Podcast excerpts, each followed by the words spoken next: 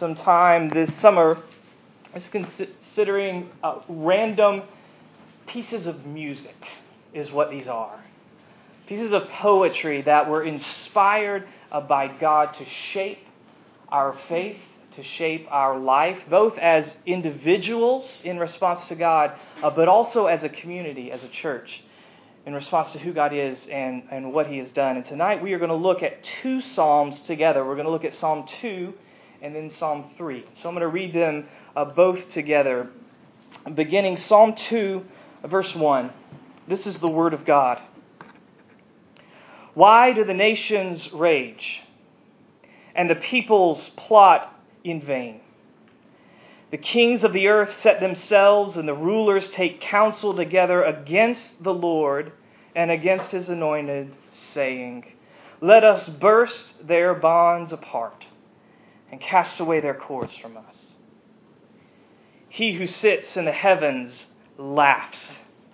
The Lord holds them in derision. Then he will speak to them in his wrath and terrify them in his fury, saying, As for me, I have set my king on Zion, my holy hill. I will tell of the decree. The Lord said to me, You are my son. Today I have begotten you. Ask of me, and I will make the nations your heritage, and the ends of the earth your possession. You shall break them with a rod of iron and dash them in pieces like a potter's vessel. Now, therefore, O kings, be wise, be warned, O rulers of the earth. Serve the Lord with fear and rejoice with trembling. Kiss the Son, lest he be angry and you perish in the way for his wrath is quickly kindled. Blessed are all who take refuge in him. O Lord, how many are my foes? Many are rising against me. Many are saying of my soul, There is no salvation for him in God. But you, O Lord, are a shield about me, my glory and the lifter of my head. I cried aloud to the Lord, and he answered me from his holy hill. I lay down and slept. I woke again, for the Lord sustained me. I will not be afraid of many thousands of people who have set themselves against me all around. Arise, O Lord. Save me, O my God. For you strike all my enemies on the cheek. You break the teeth of the wicked. Salvation belongs to the Lord. Your blessing be on your people. Let's pray.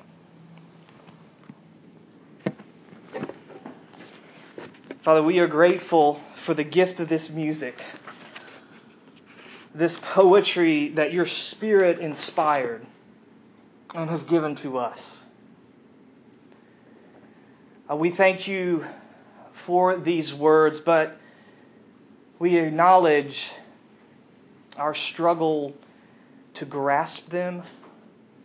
Not only grasp them in the sense of intellectually understanding them, but grasping them in a way that they shape our hearts and our lives. So, would you, by the power of your Holy Spirit, come tonight? Uh, take this poetry off the page and put it in our hearts and in our minds and change us by it. And we pray it all in Jesus' name. Amen. Amen. Psalm 3, verse 5 sounds really good to me. I lay down and slept. I am the father of three young children. And between nightmares and stomach aches and emergency needs for hydration during the night, Sleep is a precious commodity. It's even more precious for my wife, uh, but it is precious in our house. And my guess tonight is that many of you, for many of you, Psalm 3, verse 5 sounds really good. And not just for those who are parents of young children but for all of us. Because most of us come tonight in some way tired. Tired, maybe not because we didn't get our 8 to 10 hours every night this week, but tired, exhausted because of worry, uh, because of disappointment, and because of conflict. We come looking for rest. And this psalm says, I lay down and slept. What's remarkable about those words is not just that we can resonate and connect with them, but it is who said them and when he said them. So, David, this great leader for God's people, uh, the nation of Israel in the Old Testament, so much promise attached to this king, is the one who wrote these words. And he wrote these words at a time of life where all of the promise that was attached to him seemed to be false. It seemed to have disappeared. His son, his oldest son, the one who should have been his, his heir, his favorite in many ways, had rejected him and had raised a rebellion against him. And so strong was the army that Absalom put together that David had to run from his own city, the city of Jerusalem, in order to save his own life. So his family was in shambles. His career had taken a sharp downturn. His life was in, in danger. The nation that he loved and for which he was responsible was on the brink of a disastrous and bloody civil war. If ever there was a time for an all nighter, this was it. If ever there was a time to stay up, this was it. And if not because of the emotional stress, then certainly because of the need for strategy of how are we going to respond to this threat. But what does David do? I lay down and slept. Where does that ability to rest come from? That's the question I want us to ask tonight as we consider these two Psalms. And so, if you fall asleep during my sermon, you don't have to feel bad because you're applying my sermon, all right? No, we're talking about a rest that is, that is deeper than just a, a night of sleep. Where does that kind of rest come from? The ability to lay down in sleep when everything is chaos and disaster around you. Where does that come from? Well, as we look at these two pieces of poetry, uh, I think we can see that we will find rest in God's victory and in our prayers. God's victory in our prayers. First of all, God's victory. The sleep of Psalm 3 happens because of the conflict of Psalm 2. So, Psalm 2 paints this picture of a world war, an international conflict. And on one side, you have God and his claim to sovereignty, his claim of the right to rule over everything that exists. And you have with him his anointed, his king, the human ruler that he has chosen to represent his agenda, not just for his people, but for the whole world. And then on the other side, you have these nations, these kings, who see God's authority as slavery. And so declare their independence. And, and uh, they conspire to rebel against him. They conspire to reject his rule over them. And the picture that Psalm 2 paints is a consistent one throughout the Bible. It goes all the way back to the garden when the serpent whispered in the ears of Adam and Eve. Did God really say that? Isn't God's authority over you too restrictive? Isn't it slavery?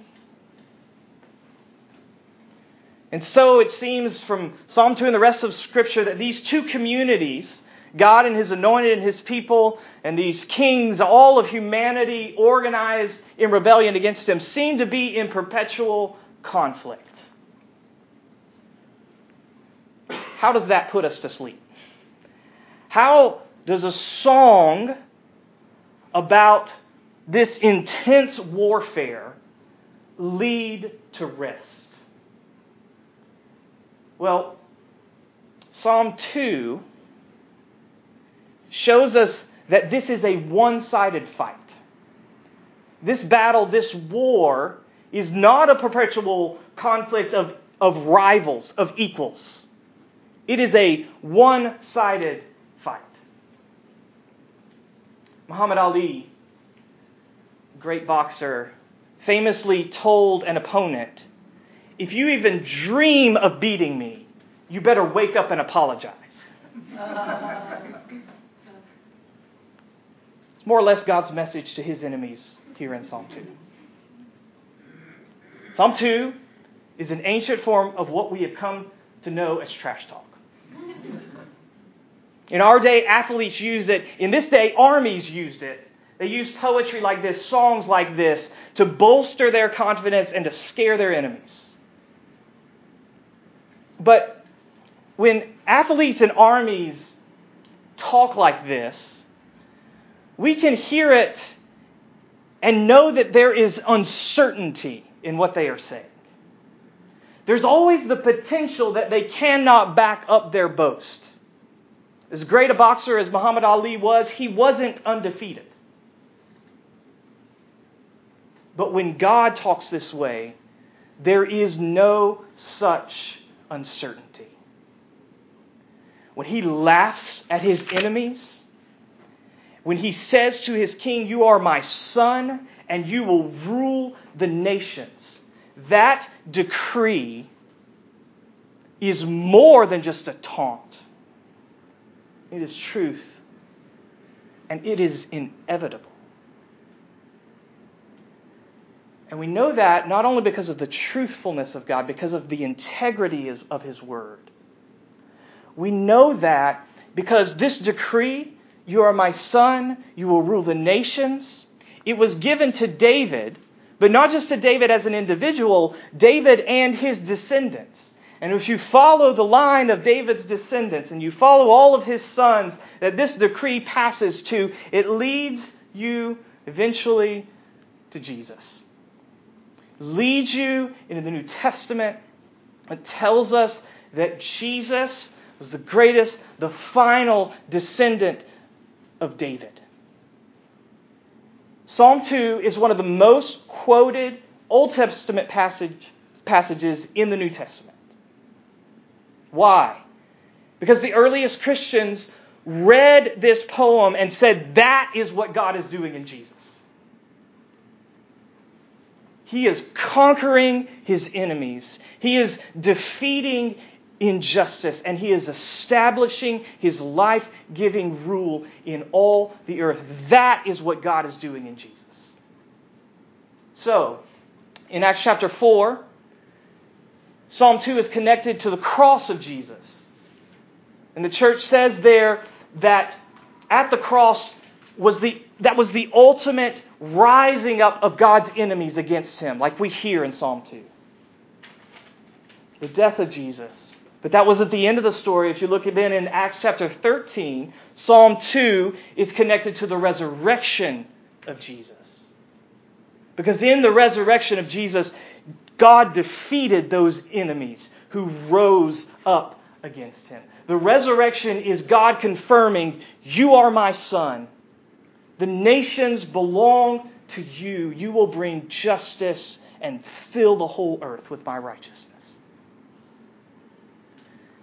In Jesus' resurrection, God laughs at his enemies. And he guarantees the defeat of Satan and sin and death. And in his resurrection, we see the inevitability of God's decree that He will win. And all that is left is the question of how will we respond. On Wednesday of this week, I was sitting at my desk downstairs, and my phone buzzed, and it was an emergency alert. There's flooding in Tallahassee. And so I said, All right. And I put it back down, and I waited two minutes, and I looked to my left, and under the wall of my office comes creeping a pool of water, flooding our basement, or our dungeon. I don't know what we're calling it. Cave, I think, is the new term for it. And so I got on the phone and, and I, uh, I called the, the Brew Bottoms and they came to my rescue and, uh, and they came armed with towels and we had towels and a shop vac and some fans and we began the war against this flood. And for a little bit, it seemed like we might win. The rain slackened a bit and the pool shrunk. And then the torrent came again, and our efforts proved futile. We had to give up and just get everything off the floor because we couldn't stop the flood. That is the way it is with the rule of Jesus. It is that flood, that pool of water filling the whole world.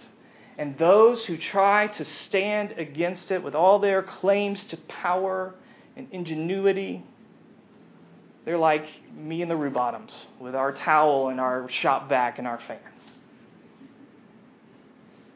God's reign is inevitable. How will we respond? We are all born into the conspiracy of these nations in Psalm 2. We are born with the impulse to see God's reign as slavery and so to reject it and to try to gain for us freedom. But the message of Jesus, the gracious message of the gospel, calls us away from that destructive way of life. It calls us to bow before the one whose rule is inevitable. And what's beautiful about that call, and you see it in this psalm, you see, we think in terms, when we talk like that, we think in terms of obedience and disobedience. But that's not the contrast of this psalm. How does Psalm 2 end? All of this confrontational language, and then it ends with this beautiful statement Blessed are those who take refuge in Him. When we bow before Jesus, it's not just turning from disobedience to obedience, it is turning from rebellion to refuge. We bow before one whose rule is coming. And if we are in him, that rule means for us life. And that's why we can rest because of Psalm 2. That's how this war song brings rest into our life. Because the ultimate victory of God through Jesus is our ultimate security. Does not mean that everything in our life will go the way we want it to. Does not mean that we will not have pain and struggles. But it means that if we are in Him, when His reign does fully and finally come, it, we will have peace and safety. Jesus takes the battle hymn of Psalm 2 and he turns it into a lullaby. Because he wins, we can sleep. Because he wins, we can find rest in the midst of all the chaos around us. But here's the problem that's true. And I, I, think most of us in this room would see that as true. Some of you might struggle with it, and that's okay. And we'd be happy to talk about that. But while we may see that as true, we don't feel that as true. Life doesn't feel that way, right? Life does not feel like the reign of Jesus, the reign of justice and life is coming all the time. All right? We know the strength of our own sinful desires. We can look around us and see the prominence of evil, of wrong, of pain and suffering. So, what do we do with that? What do we do with the truth that God's reign is inevitable, but the experience that God's reign seems imperceptible? Well, we realize that rest comes not only from God's victory, but it comes from our prayers. Notice in Psalm 3, at the beginning of that poem, David does not ignore the pain of his circumstances. He does not pretend like things are not bad. He does not pretend that everything is rosy and fine, that God promised good things, and so, hey, everything's okay. No, he, he tells God the truth. He says, God, look at all of my enemies. They are mocking me. They are saying, No salvation for you. You are having to run from your son who is trying to kill you and take your kingdom. God is not with you. And David acknowledges that. He acknowledges the struggle of where he is. But he takes that experience, and what does he do with it? He turns it into a cry. Verse 4 everything's going crazy. What does he do? I cried to the Lord. And notice that his cries come before his sleep. He prays and then he sleeps. Why? Why, why is he able to do this? Well, I want you to notice a connection between two, these two pieces of poetry. And so look with me one more time at Psalm 2, verses 6 and 7. As for me, I have set my king on Zion, my holy hill. I will tell of the, the, decree. The Lord said to me, You are my son. Today I have begotten you. Now hold that in your mind and look with me then to Psalm 3, verse 5. I lay down and slept. How was he able to lay down and sleep and cry to the Lord? Oh, I'm sorry. Psalm, or verse 4 is what I'm looking for. He says, I cried aloud to the Lord, and he answered me from his holy hill. You see the connection? David says this that God answered him from his holy hill during the middle of his situation, not at the end of his situation when everything is made right in the middle of the chaos, he says, God answered me from his holy hill. So, in your mind, see this story. David is running, he's fleeing, and he looks back to Jerusalem, this city that he has built. And he sees in Jerusalem a symbol of what God had said to him that God had said to him, You are my son. Today I have begotten. He sees in Jerusalem a symbol of the commitment that God had made to him, the love that God had guaranteed to him. So, what he does is he takes the promise of Psalm 2 and he turns it into prayer in Psalm 3. He takes the promise of God that says, You are my king, you will rule the nations. And he applies it to his situation and he says, God, that is not happening. What you guaranteed to me, what you promised to me, what Jerusalem stands for, is not happening. And so intervene. He cries out to God because of the promises of God. And that leads him to rest. That leads him to sleep. the music of Psalm 2 produces the music of Psalm 3. The promises of Psalm 2 produce the prayers of Psalm 3.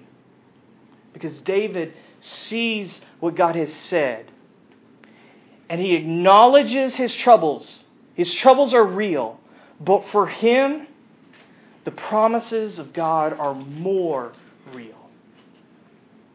And so he prays. and then he sleeps. I mentioned being a young dad and lacking sleep this week. I got woken up this week uh, in the middle of the night. Georgia had had a nightmare and she woke up crying. And I noticed something about when my children wake up crying sick or with a nightmare, they don't just cry, they cry names. They say, Mommy, Daddy. Why? because of the relationship that we have with them.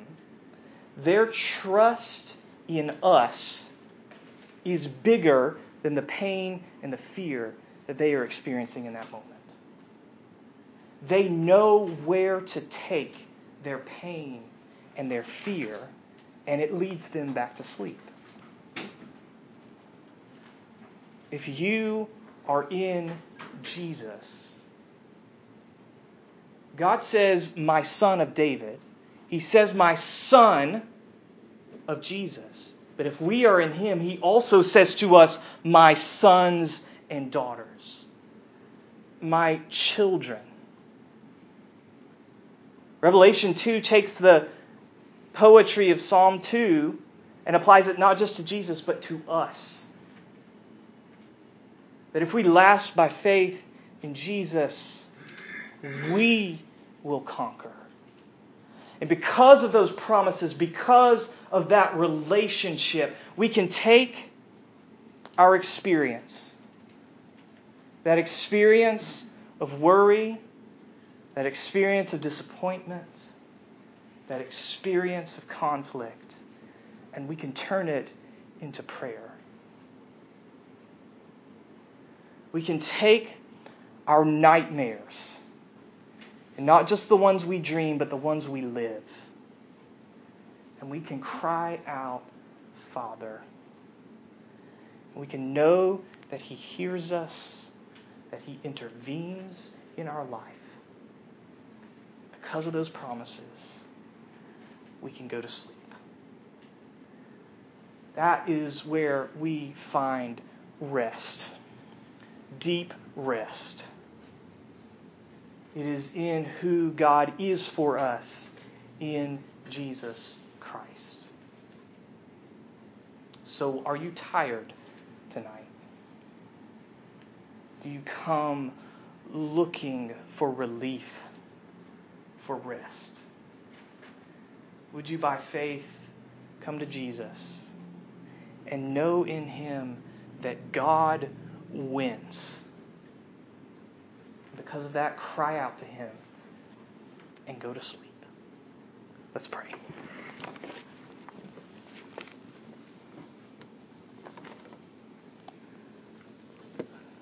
Father, we thank you for the almost unbelievable guarantees that you have given to us through Jesus Christ. The promise that your reign will fill this earth and make everything new. And the promise that if we are in Jesus by faith, we will be a part of that. We will find life in that. You will heal us, restore us, and remake us. What, what incredible gifts. We thank you for those words that you have spoken to us, that you have spoken about us but we need help. We want help to see those, to embrace those, to be lifted up by those, and to find rest in what you have said, to find rest